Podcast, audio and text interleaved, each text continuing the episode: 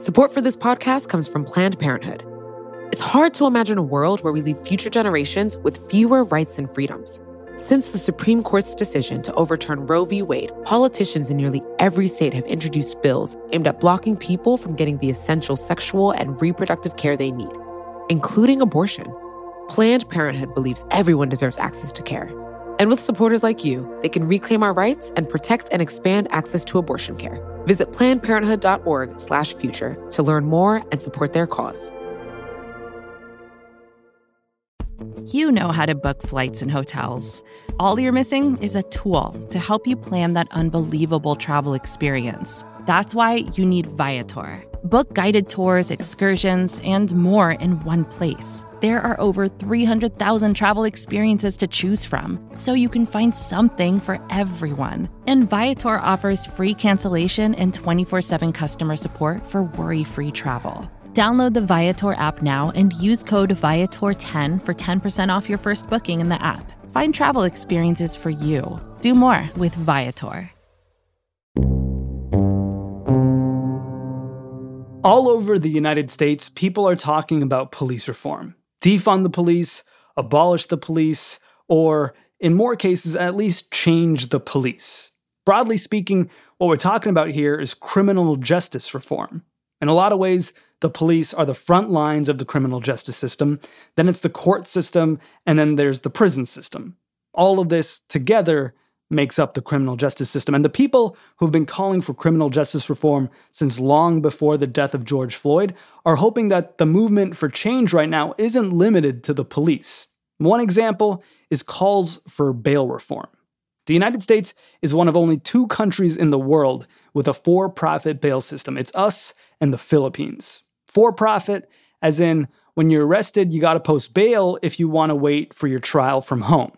If you don't have the money, you or someone who loves you a lot goes to a bail bondsman and signs over their house or something valuable as collateral for a loan, or you stay in jail. With all the arrests of protesters in the past few weeks, there's been a ton more attention than usual paid to the bail system in the United States. Take the Minnesota Freedom Fund as an example. It's a bail fund that helps poor people who don't have the money get out of jail after arrest. According to NPR, the organization had about $150,000 on hand in 2018. In the past few weeks, it has raised over $30 million from something like 900,000 individual donations. And that's just one bail fund. Millions of Americans have donated to these funds in the past few weeks. And in doing so, they're saying the system doesn't work. It needs to change. Adam Foss has been trying to change the bail system in America for a while. I'm the executive director of an organization called Prosecutor Impact, and I'm currently in Los Angeles, California. He started out on the other side of this issue. I got into the criminal justice system as a law student. I spent a summer as a law clerk for a judge in a municipal court in Boston. And that's really where my firsthand experience with our justice system started. And I watched every single day as the issue of bail came up in people's lives and really didn't understand the impact that that decision was was making on people's lives. And that didn't really happen for me until I became a prosecutor and was asking on my first day of work for people to go to jail. I think about myself as a young lawyer thinking that I'm doing a good job doing this sort of perfunctory function of the criminal justice system that I that I literally learned on the job and think oftentimes back to those moments in court and not really knowing what happened to those people um, and their families and their lives and the safety of the community because of the decisions that I was making. The decisions he was making were largely influenced by a document drawn up in medieval England, believe it or not. You may have heard of it. They call it the Magna Carta. So you're talking about a document from like 800 years ago. You needed collateral to make sure that people came to their quote unquote court date. It was a vehicle to give the government or the monarchy um, the ability to know that you would show up when you were called to do so. And that is how bail started in the British colonies. And then obviously it followed folks who uh, left Great Britain to come to the United States to build the colonies. They, they were just pulling um, bits and pieces of the old justice system to start the justice system here. And one of them was this concept of bail. So, how does bail look in 2020 compared to whenever the Magna Carta was signed, like 800 years ago? Bail looks and operates in, in much the same fashion. I'm sure what, whatever was exchanged for collateral in the 13th century is no longer uh, what is exchanged for collateral here, um, but the function is the same. I put something of value, I give it to the government or to the new institution that that obviously we have that they did not have then, which was uh, the concept of a bail bondsman. If I don't come to court, the government and or the bail bondsman absorbs that collateral that I've given them, and I'm now considered a fugitive. Or in the alternative, if I make all my court dates and my case resolves, I get that collateral back. Hmm. And so you've worked inside this system. How exactly is is the price of bail in the modern criminal justice system set? Bail is set typically twice. There is a person or persons in lots of communities called the bail commissioner, who is the person who usually comes in at the time that you are arrested and sets a bail. And so if you're arrested overnight when the courts are not open, in most communities across the United States, a person who is affiliated with a court will come and look at your paperwork and set an original bail. If you cannot make that bail, you'll be brought to court, and in the in the morning you'll you'll have uh, a new bail hearing. And again, this is uh, a very general overview of, of how bail works. It's different in lots of communities. That bail determination the next day is made by two actors in the system the prosecutor and the judge who ultimately sets the bail. The prosecutor is recommending a bail amount to the judge based on typically the charge or charges that the person is facing, and then charges that they've had in the past, and whether or not they've failed to appear in court before. Um, the prosecutor will request the judge of an amount, and the judge will hear from um, the person who's been accused, uh, their lawyer, and will make a decision about how much bail, if any, to set. And of course, what happens if you can't make bail? If you can't make bail, a judge sets a bail of $500. And for a lot of people, that is a month's worth of rent and necessities. Uh, and if they can't make bail for their loved one, their loved one then is taken into the custody of the state and will stay in jail and pretrial detention every day until their case is resolved. In May of 2010, 16 year old Kalief Browder was walking home from a party in the Bronx when he was stopped by the police and arrested for robbery. They said, We're going to take you to the precinct, and most likely we're going to let you go home. And then I never went home. Kalief Browder, who was in Rikers uh, for the like, alleged theft of a backpack, was there for uh, almost three years. The evidence that they supposedly had on me, which was the dude saying that I robbed him, his statement. And I told him I didn't do this. I don't know how I'm here. He said he's gonna work on the case, but after a while, I just gave up hope. For Kalief, someone who is very young, someone who is struggling with mental health, um, in a place that is terrible for mental health, uh, he was brutalized, he was victimized, he was held in solitary confinement for several months of that confinement. I, I spent three New Year's in there, three, four of my birthdays. I, I spent a lot of holidays in there. Uh, his case was ultimately dismissed. Shortly after he was released, he took his own life. Kalief Browder committed suicide, hanging himself out a window of his mother's home. His family is now suing the New York Department of Corrections. I want them to be responsible, to admit that it was their fault that my son is dead. He spent three years in, in hell. Uh, and so that is an outlier. People are held on pretrial detention on average in this country for 23 days. But when I say outlier, I don't want to make it sound like it's rare. People are held for months, sometimes years on pretrial detention. Um, but we get lost in those stories of these really like draconian lengths of time that people stay in because what we know is like three days can be really disruptive and damaging to the life of people who um, find themselves ensnared in the criminal justice system. How many Americans are in jail right now because they can't make bail? Do we know?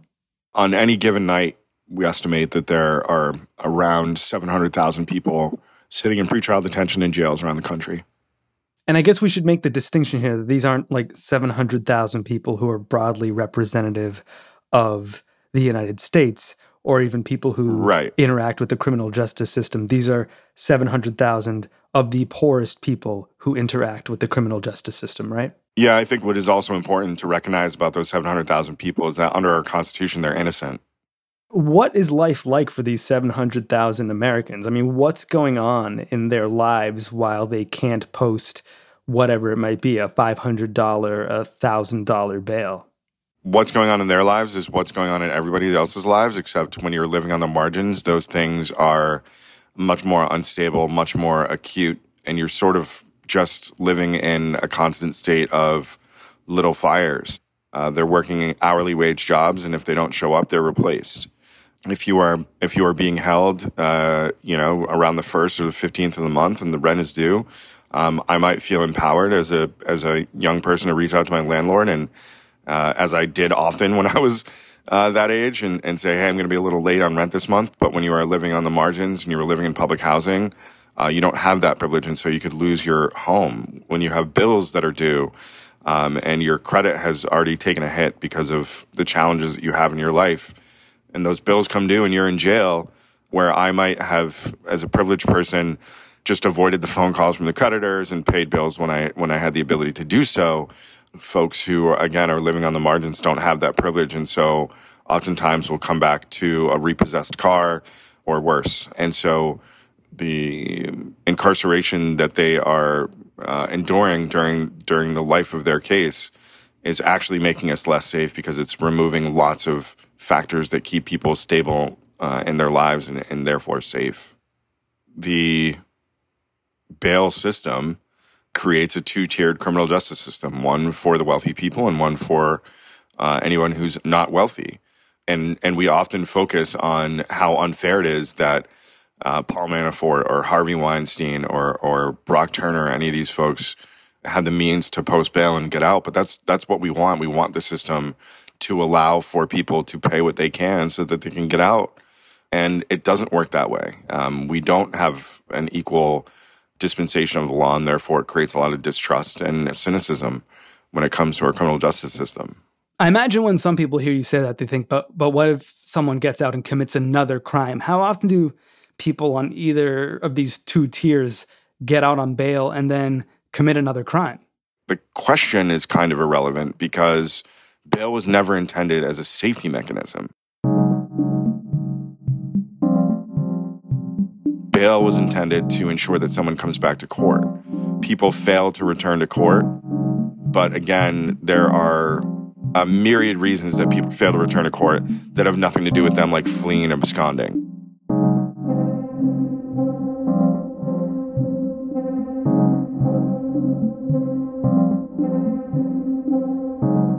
After the break, how to reform bail in the United States.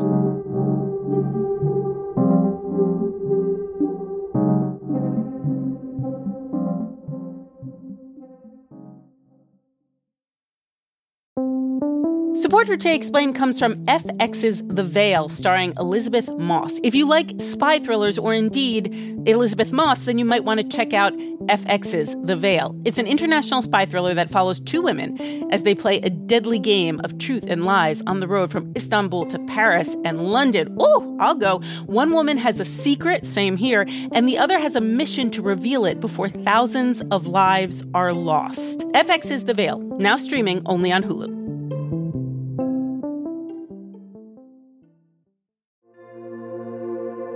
Support for this podcast comes from Planned Parenthood.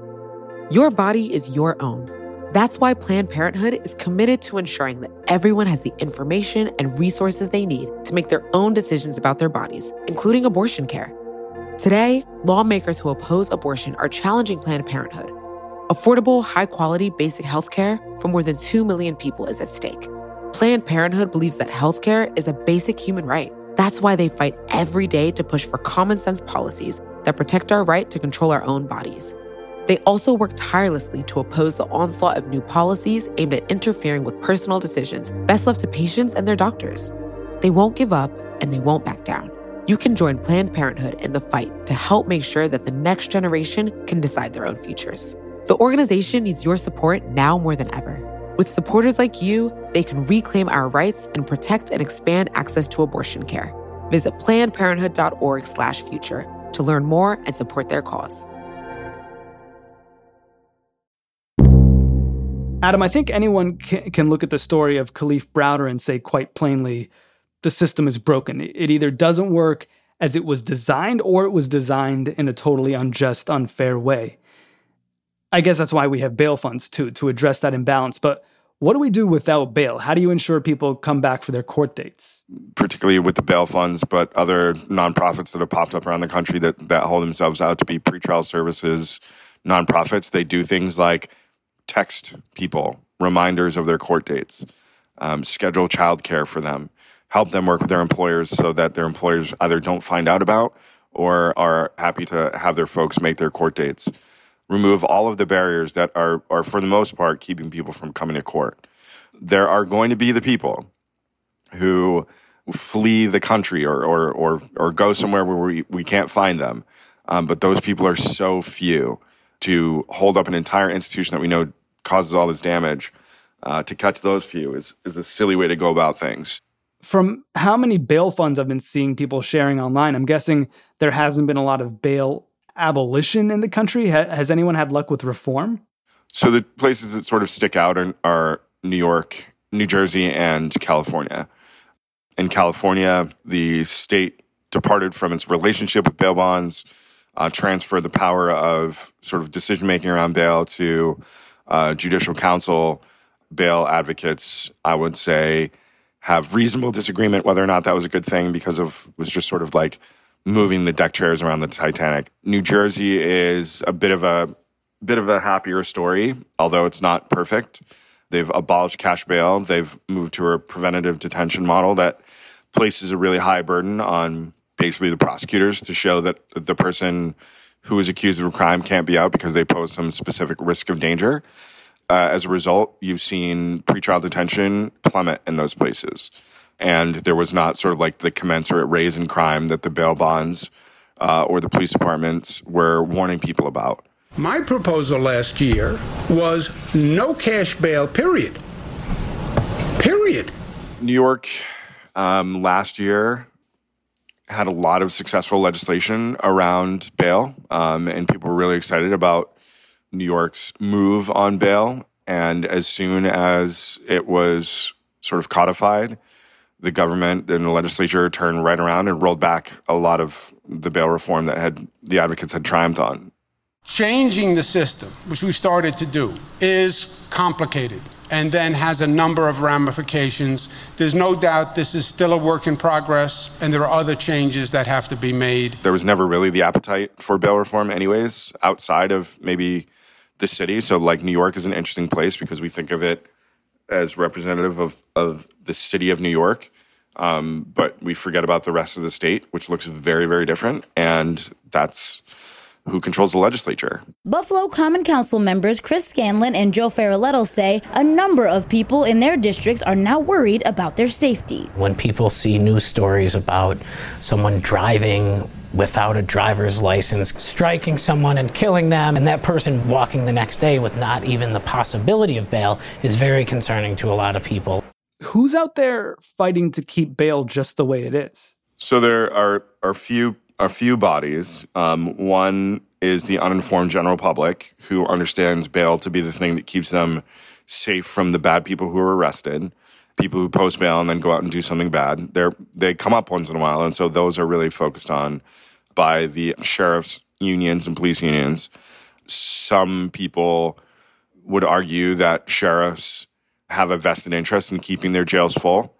Their budgets rely on how many people are inside of their jails. And so they have a financial motive.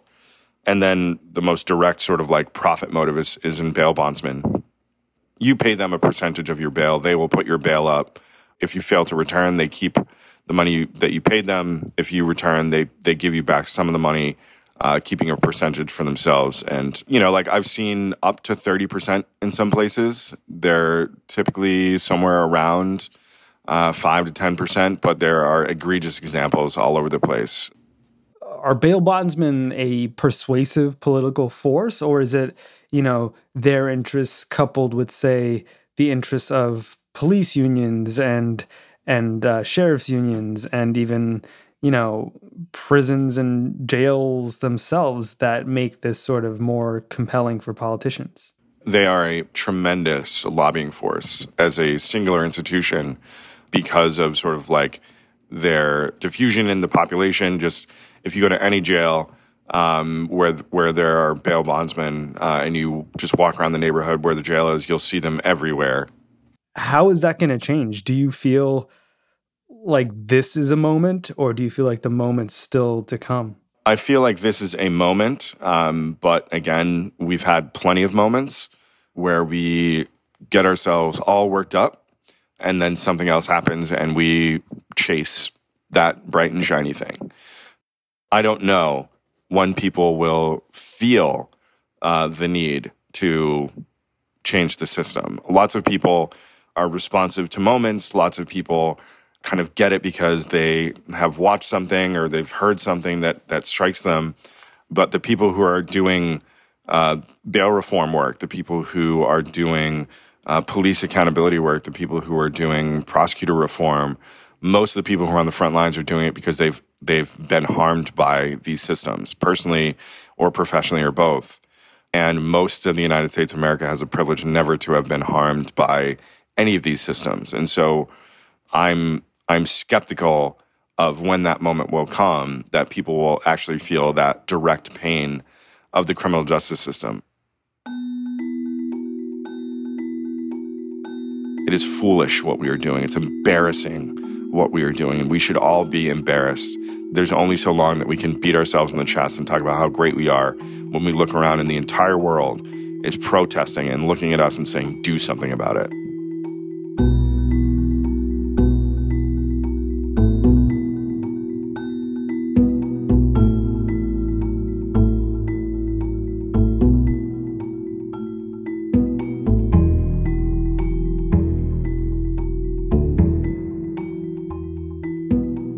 Adam Foss runs a not for profit called Prosecutor Impact. It's an organization that tackles criminal justice reform, starting with prosecutors. I'm Sean Rameswaram. This is Today Explained.